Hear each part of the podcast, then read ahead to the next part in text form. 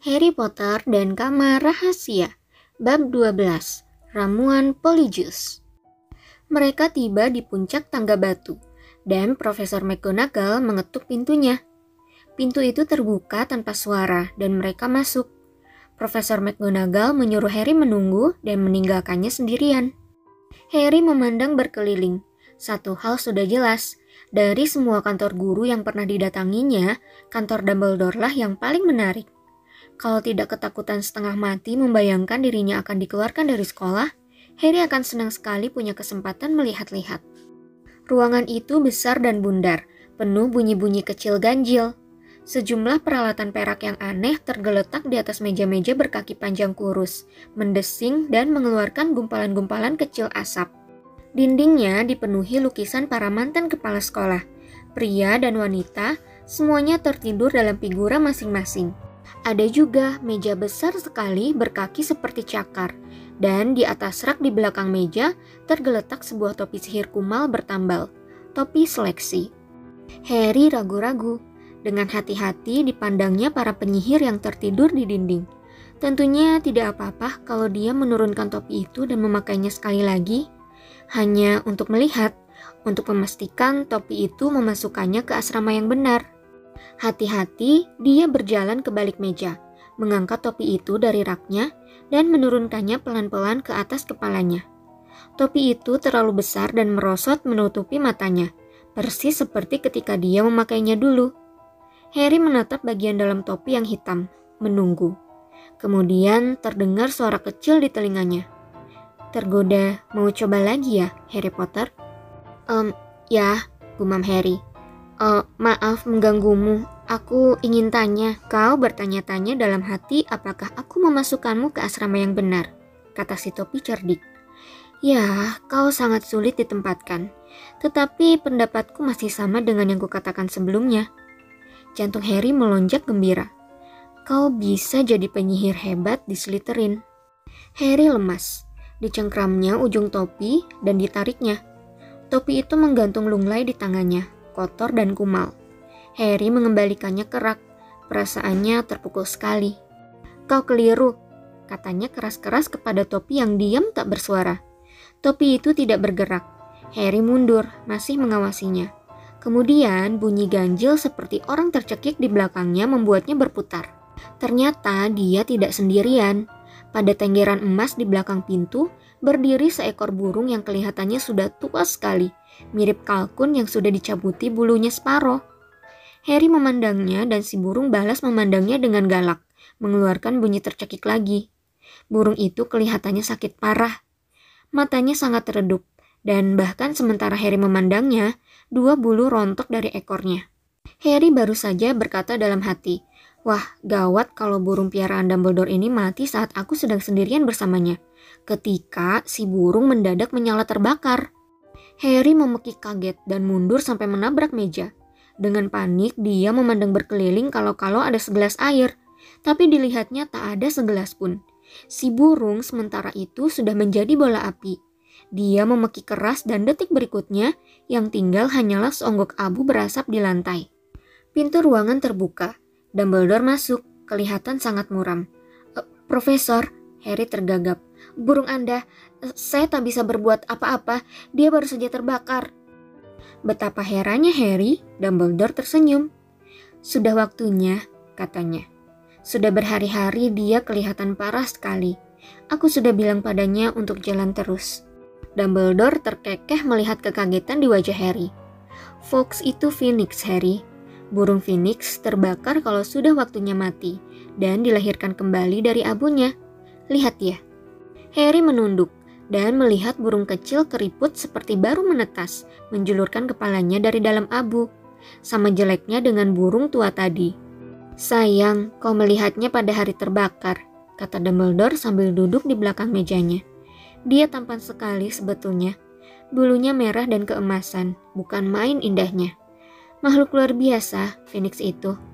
Mereka bisa membawa beban yang berat sekali. Air mata mereka berhasiat menyembuhkan, dan mereka hewan peliharaan yang sangat setia. Dalam kekagetannya melihat Fox terbakar, Harry sudah lupa untuk apa dia berada di sini. Tetapi semuanya langsung diingatnya kembali begitu Dumbledore duduk di kursi berpunggung tinggi dan matanya yang biru pucat memandangnya tajam. Tetapi sebelum Dumbledore bisa berkata apa-apa lagi, pintu kantornya berdebam terbuka dan Hagrid menerobos masuk. Matanya liar, topi balak lavanya bertengger di atas kepalanya yang berambut hitam awut-awutan, dan bangkai ayam jantannya masih berayun di tangannya. Bukan Harry, Profesor Dumbledore, kata Hagrid tegang. Aku bicara dengannya hanya beberapa detik sebelum anak itu ditemukan. Dia tak akan punya cukup waktu, Sir. Dumbledore berusaha mengatakan sesuatu, tetapi Hagrid terus merepet, melambai-lambaikan bangkai ayamnya dalam kebingungannya, membuat bulu-bulu ayam itu berterbangan ke mana-mana. Tak mungkin dia. Aku mau sumpah di depan Kementerian Sihir kalau perlu. Hagrid, aku... Anda tangkap anak yang salah, Sir. Aku tahu, Harry tak pernah... Hagrid, kata Dumbledore keras. Aku tidak berpendapat Harry lah yang menyerang anak-anak itu. Oh, kata Hagrid. Ayam jantannya terkulai lemas di sisinya. Baiklah, aku akan tunggu di luar kalau begitu, kepala sekolah. Dan dia melangkah keluar, kelihatan malu. Anda tidak berpendapat saya yang menyerang, Profesor? Harry mengulang penuh harap, sementara Dumbledore menyapu bulu-bulu ayam dari atas mejanya. Tidak, Harry, kata Dumbledore, meskipun wajahnya muram lagi. Tapi aku tetap ingin bicara denganmu. Harry menunggu dengan gugup, sementara Dumbledore mengawasinya. Ujung-ujung jarinya yang panjang-panjang mengatup. Aku harus bertanya padamu, Harry. Apakah ada yang ingin kau sampaikan kepadaku? Katanya lembut. Apa saja? Harry tak tahu harus bilang apa. Dia teringat teriakan Malfoy. Giliranmu berikutnya darah lumpur. Dan ramuan polijus menggelegak tersembunyi di dalam toilet Martel merana. Kemudian dia teringat suara tanpa tubuh yang sudah didengarnya dua kali, dan ucapan Ron, mendengar suara-suara yang tak bisa didengar orang lain bukan pertanda baik, bahkan di dunia sihir sekalipun. Dia juga teringat apa yang dikatakan semua orang tentang dia, dan ketakutannya yang semakin besar bahwa dia ada hubungannya dengan Salazar Slytherin. Tidak, kata Harry. Tidak ada, Profesor. Serangan ganda kepada Justin dan Nick si kepala nyaris putus mengubah yang sebelumnya kegugupan menjadi kepanikan besar.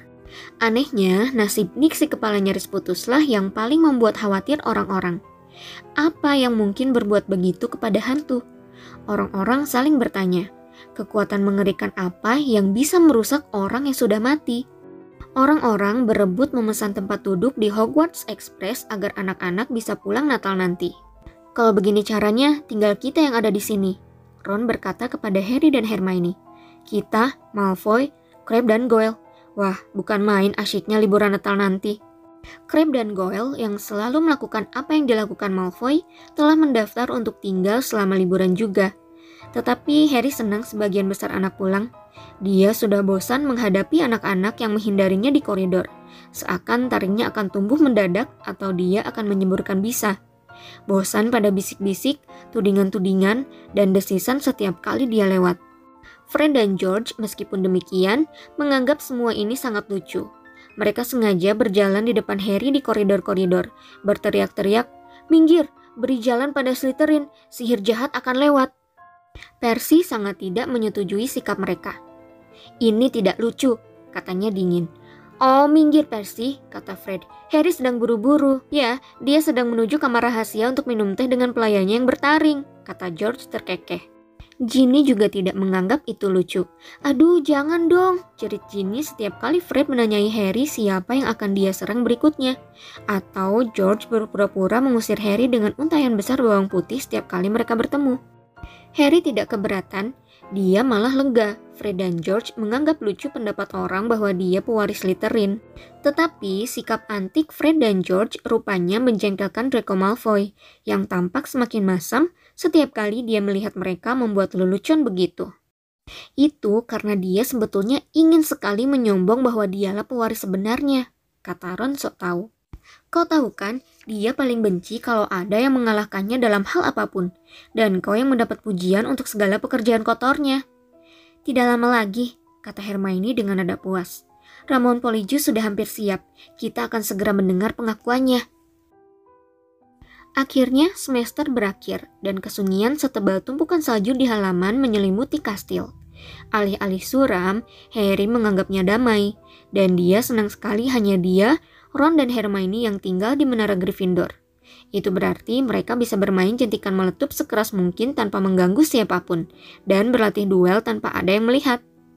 Fred, George, dan Ginny memilih tinggal di sekolah daripada mengunjungi Bill di Mesir bersama Mr. dan Mrs. Weasley. Percy yang mencela sikap mereka yang dinilainya kekanak-kanakan tidak melewatkan banyak waktu di ruang rekreasi Gryffindor. Dia sudah memberitahu mereka dengan angkuh bahwa dia tinggal selama Natal karena tugasnya lah sebagai prefect untuk memberi dukungan kepada para guru dalam masa-masa sulit ini.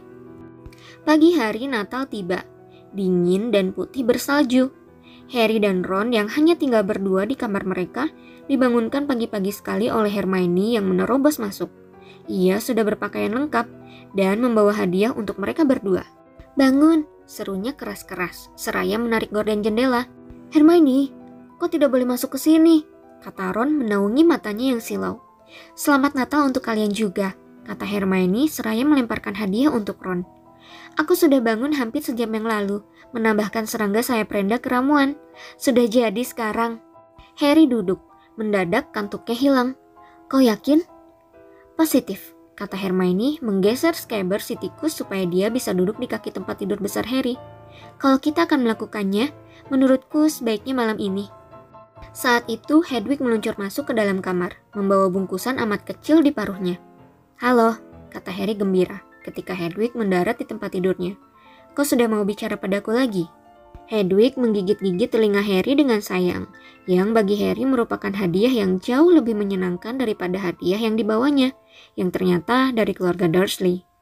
Mereka mengiriminya sebatang tusuk gigi dan surat pendek yang isinya menyuruh Harry mencari tahu kalau-kalau dia bisa tinggal di Hogwarts untuk liburan musim panas juga. Hadiah-hadiah Natal Harry lainnya jauh lebih memuaskan. Hagrid mengiriminya sekaling besar gulali yang Harry putuskan akan dipanaskan dulu sebelum dimakan.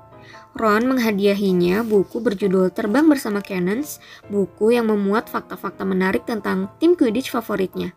Dan Hermione telah membelikannya pena mewah bulu elang. Harry membuka hadiah terakhir dan menemukan jumper, rompi rajutan tanpa kancing, baru, dan kue plum besar dari Mrs. Weasley. Harry menaruh kembali kartunya. Perasaan bersalah kembali melandanya ketika dia teringat mobil Mr. Weasley yang tak pernah kelihatan lagi sehabis menabrak pohon dedalu perkasa, dan rencana pelanggaran peraturan yang akan dilakukannya bersama Ron berikutnya. Tak seorang pun, bahkan orang yang sedang ketakutan akan minum ramuan polijus nanti, tidak bisa menikmati makan malam Natal di Hogwarts. Aula besar kelihatan megah sekali, di situ tak hanya ada selusin pohon Natal berselimut salju dan untayan tebal holly dan mistletoe yang dipasang bersilang-silang di langit-langit, tetapi salju sihiran berjatuhan, hangat dan kering dari langit-langit. Dumbledore memimpin mereka menyanyikan beberapa lagu Natal favoritnya. Semakin banyak minuman keras yang diteguk Hagrid dari pialanya, semakin menggelegar pula suaranya. Percy yang tidak menyadari Fred telah menyihir lencana prefeknya sehingga tulisannya sekarang menjadi pitak, berkali-kali bertanya kepada mereka kenapa mereka cengar-cengir terus. Harry bahkan tidak peduli pada Draco Malfoy yang dari meja Slytherin melontarkan ejekan-ejekan keras tentang jumper barunya. Kalau mereka sedikit beruntung, Malfoy akan menerima balasannya beberapa jam lagi. Harry dan Ron baru saja menghabiskan porsi ketiga puding Natal mereka ketika Hermione mengajak mereka meninggalkan aula untuk melaksanakan rencana mereka malam itu. Kita masih memerlukan sedikit bagian tubuh orang-orang yang menjadi sasaran kita, kata Hermione tegas, seakan dia menyuruh mereka ke supermarket untuk membeli bubuk pencuci. Dan jelas, paling baik kalau kalian bisa mendapatkan sesuatu dari Crabbe dan Goyle. Mereka kan sahabat Malfoy. Dia akan menceritakan segalanya kepada mereka.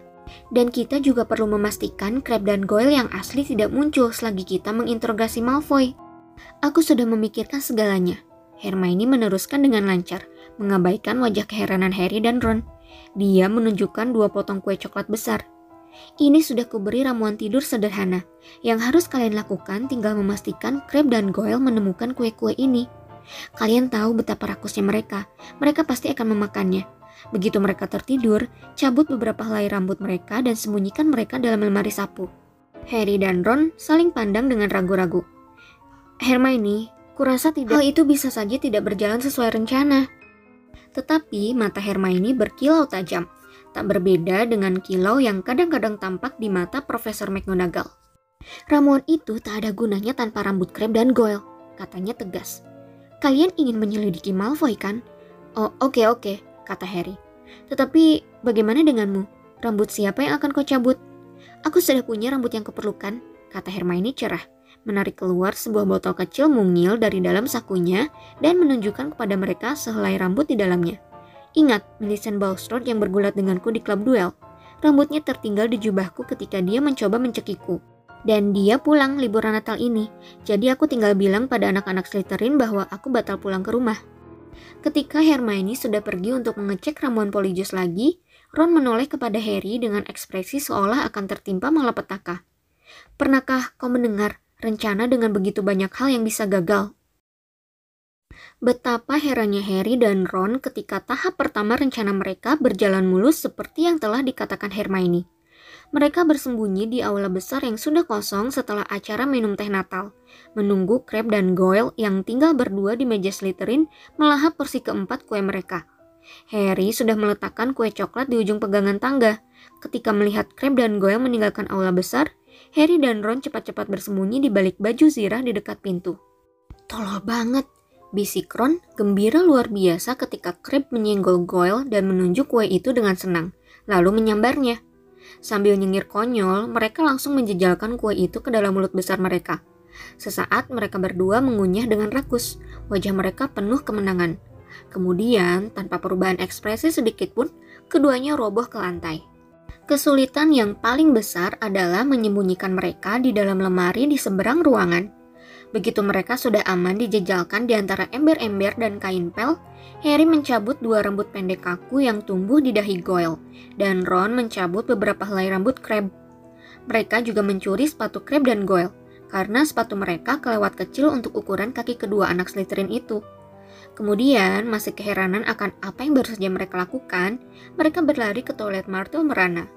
Mereka nyaris tak bisa melihat gara-gara asap tebal hitam yang keluar dari bilik tempat Hermione mengaduk isi kualinya. Dengan menarik jubah untuk menutupi muka mereka, Harry dan Ron mengetuk pintu pelan.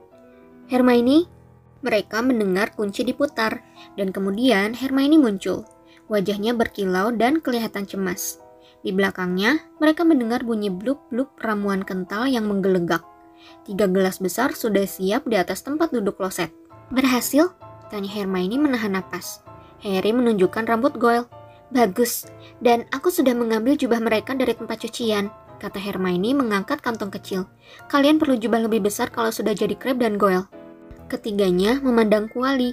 Dari dekat, ramuan itu tampak seperti lumpur kental hitam yang menggelegak. Aku yakin sudah melakukan segalanya dengan benar, kata Hermione dengan gugup membaca ulang halaman ramuan-ramuan paling mujarab yang sudah berbercak-bercak. Tampilannya sudah seperti yang dikatakan buku. Begitu kita meminumnya, kita cuma punya waktu tepat satu jam sebelum berubah menjadi diri kita lagi. Sekarang bagaimana? Bisik Ron. Kita bagi menjadi tiga gelas dan kita tambahkan rambutnya. Hermione memasukkan sendokan-sendokan besar cairan kental itu ke dalam masing-masing gelas. Kemudian dengan tangan gemetar, dia menggoyang botolnya sampai rambut Millicent jatuh dari botol itu ke dalam gelas pertama.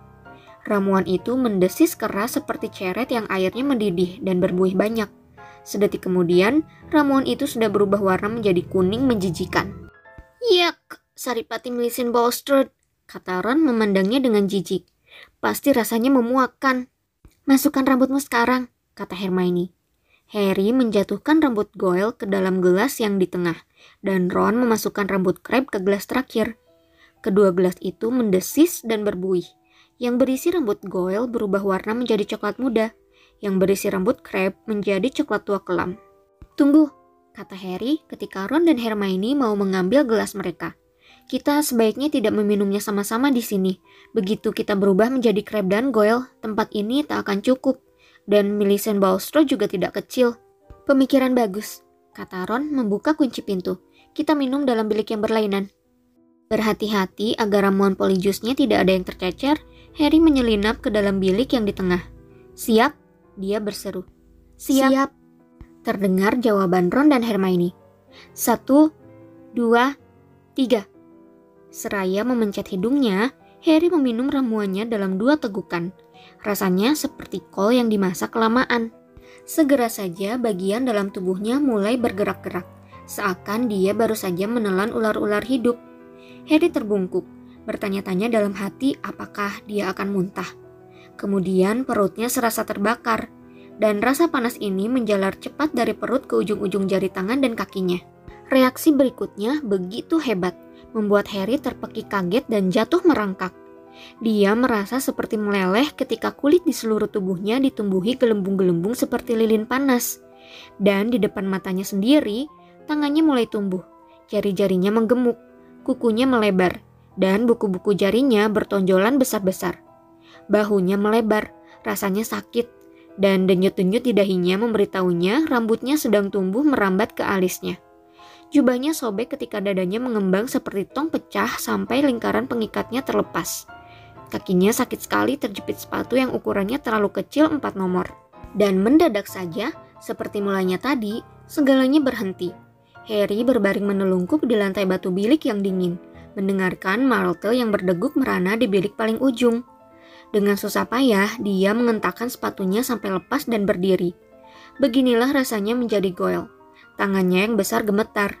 Dia melepas jubahnya yang menggantung kira-kira 30 cm di atas mata kakinya memakai jubah yang disediakan Hermione, dan mengikat tali sepatu Goyle yang seperti perahu. Tangannya mau menyibakkan rambut dari matanya, tapi yang terpegang olehnya hanya rambut pendek kaku bagai kawat yang tumbuh memenuhi dahinya. Kemudian dia menyadari bahwa kacamatanya membuat pandangannya kabur, karena Goyle jelas tidak memerlukannya. Dilepasnya kacamatanya, lalu dia berteriak, Kalian berdua oke? Okay? Suara serak Goyle terdengar dari mulutnya. Ya, terdengar dengkur berat Crab dari sebelah kirinya. Harry membuka pintu biliknya dan melangkah di depan cermin yang retak. Goyle balik memandangnya dengan mata dalam yang suram. Harry menggaruk telinganya. Begitu juga Goyle. Pintu Ron terbuka. Mereka berpandangan. Dari potongan rambutnya yang seperti batok kelapa sampai ke lengan gorilanya yang panjang, Ron tak bisa dibedakan dari Crab. Hanya saja dia kelihatan pucat dan shock. Tak bisa dipercaya, kata Ron mendekati cermin dan menekan-nekan hidung pesek Crab. Tak bisa dipercaya. Lebih baik kita segera berangkat, kata Harry mengendurkan arloji yang menjepit pergelangan tangan Goyle yang tebal. Kita masih harus menemukan ruang rekreasi Slytherin. Mudah-mudahan kita ketemu orang yang bisa kita buntuti. Ron yang sejak tadi memandang Harry berkata, Kau tak tahu betapa anehnya melihat Goyle berpikir. Dia menggedor pintu Hermione. Ayo, kita harus pergi. Suara tinggi melengking menjawabnya. Aku, kurasa aku tidak akan keluar. Kalian jalan saja tanpa aku. Hermione, kami tahu milisin Baustro jelek. Tak akan ada yang tahu itu kau. Tidak, betul. Aku tidak akan ikut. Kalian berdua bergegaslah.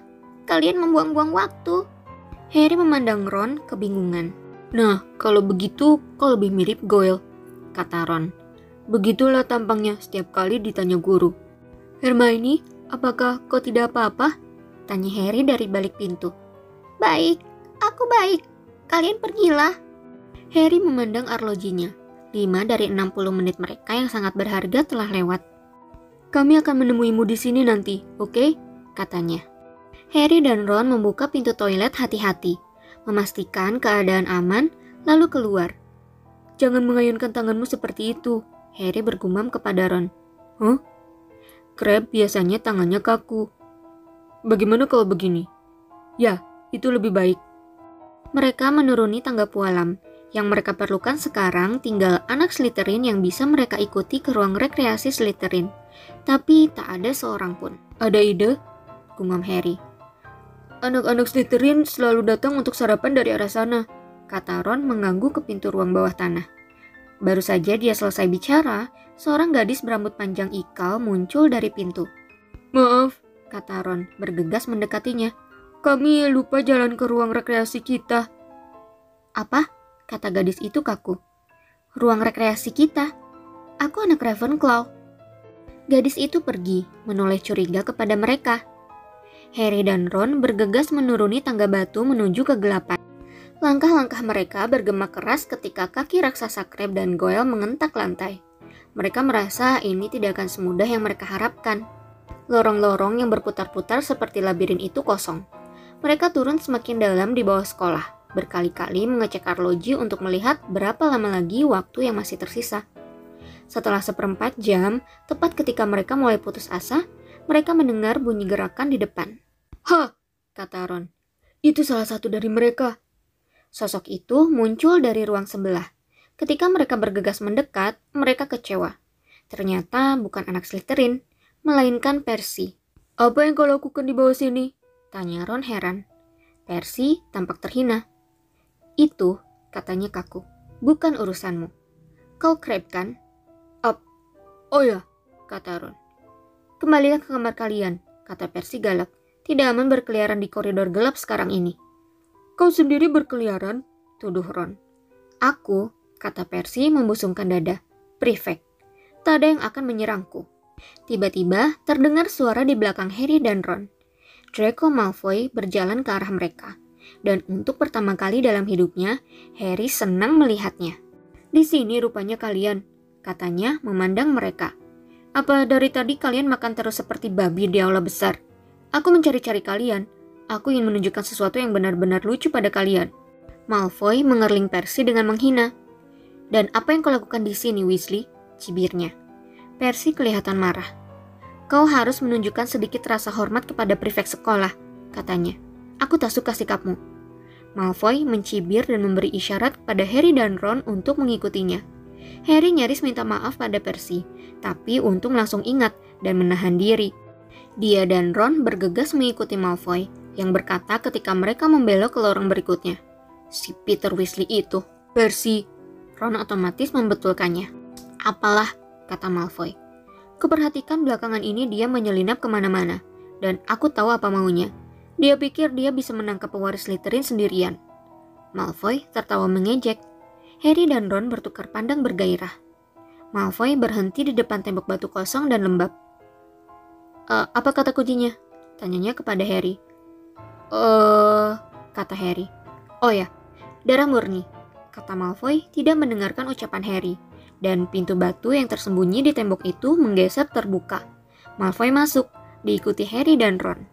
Ruang rekreasi Slytherin adalah ruang bawah tanah yang panjang dan rendah, dengan tembok dan langit-langit batu kasar. Dari langit-langit itu, lampu-lampu kehijauan bergantung pada rantai. Api berderak dalam perapian yang berukir rumit di depan mereka, dan beberapa anak Slytherin mengelilinginya di kursi-kursi berukir. Tunggu di sini, kata Malfoy kepada Harry dan Ron, memberi isyarat agar mereka duduk di sepasang kursi kosong agak jauh dari perapian.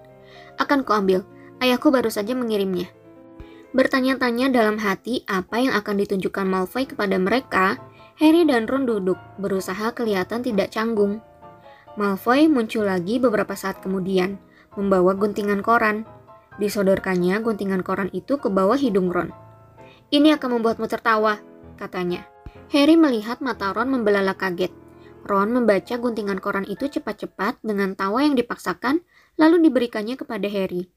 Ternyata itu berita yang digunting dari Daily Prophet.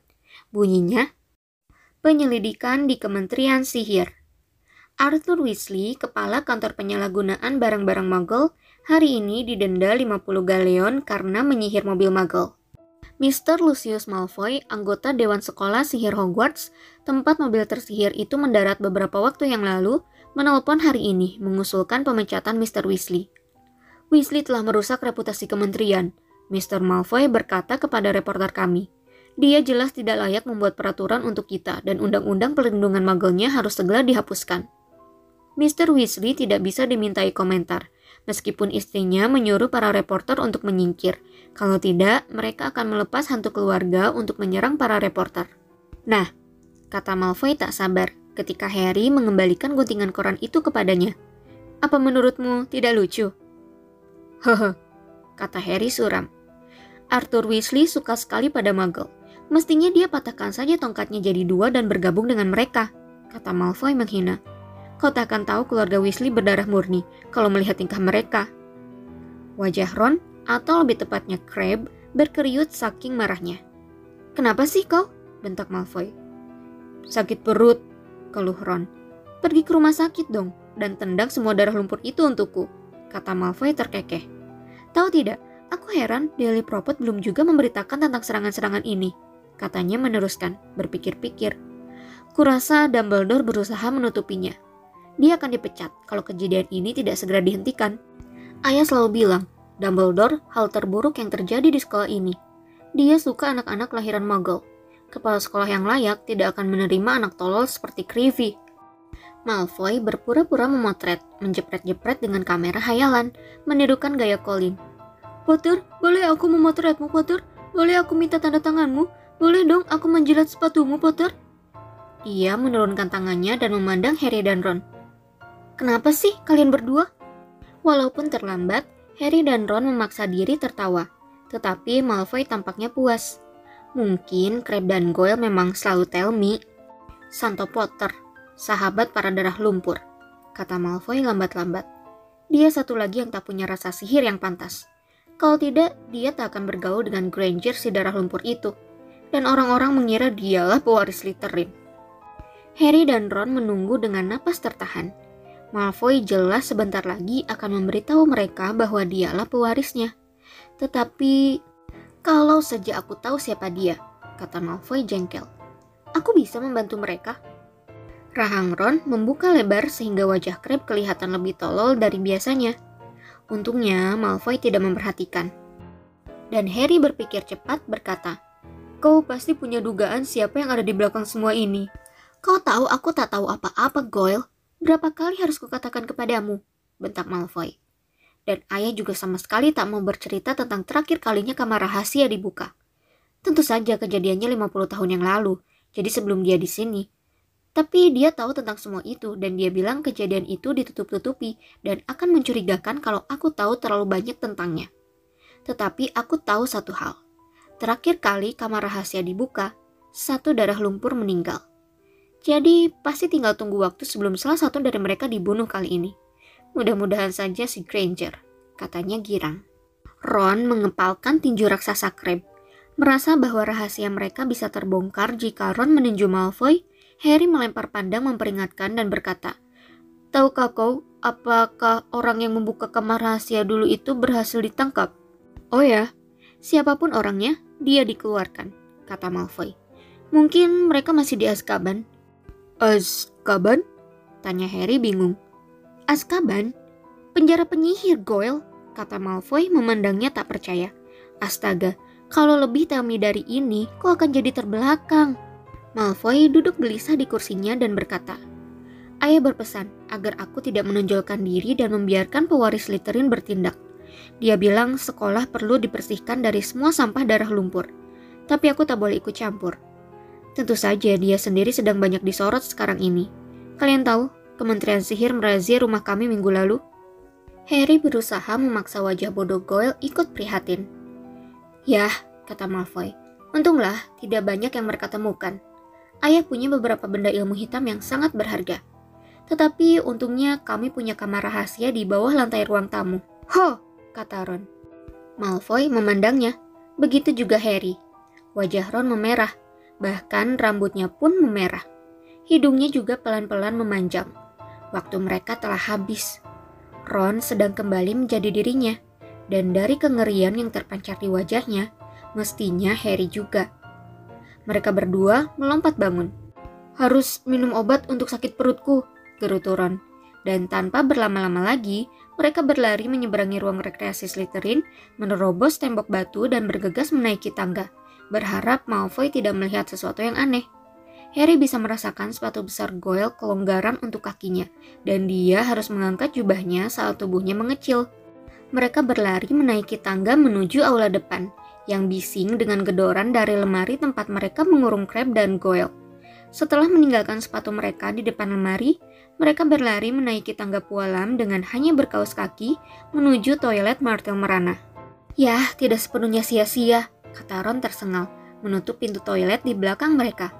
Kita memang belum tahu siapa yang melakukan penyerangan ini, tapi aku akan menulis kepada Dad dan memintanya memeriksa di bawah ruang tamu Malfoy. Harry memeriksa wajahnya di cermin retak. Dia sudah kembali normal. Dia memakai kacamatanya sementara Ron menggedor pintu bilik Hermione. Hermione, keluar. Banyak yang akan kami ceritakan. Pergi, lengking Hermione. Harry dan Ron berpandangan. ada apa? Tanya Ron. Kau pasti sudah balik jadi dirimu lagi sekarang. Kami sudah. Tetapi Martel merana tiba-tiba melayang menembus pintu bilik.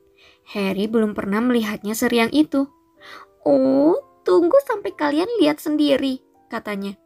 Mengerikan sekali. Mereka mendengar kunci diputar, dan Hermione muncul terisak-isak. Jubahnya ditarik menutupi kepalanya. Ada apa?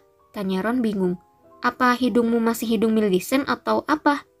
Hermione menjatuhkan jubahnya, dan Ron mundur sampai ke wastafel. Wajah Hermione ditumbuhi bulu hitam, matanya jadi kuning, dan ada telinga runcing mencuat dari rambutnya. Itu rambut kucing, lolongnya. Millicent Bulstrode pastilah punya kucing, dan ramuan itu tidak boleh digunakan untuk berubah menjadi binatang. Oh oh, kata Ron. Kau akan diledek habis-habisan, kata Martel senang. Tidak apa-apa Hermione, kata Harry buru-buru. Kami akan membawamu ke rumah sakit. Madam Pomfrey tak pernah mengajukan banyak pertanyaan. Butuh waktu lama membujuk Hermione untuk meninggalkan toilet. Martel merana melepas kepergian mereka dengan terbahak-bahak. Tunggu sampai ketahuan kau punya ekor.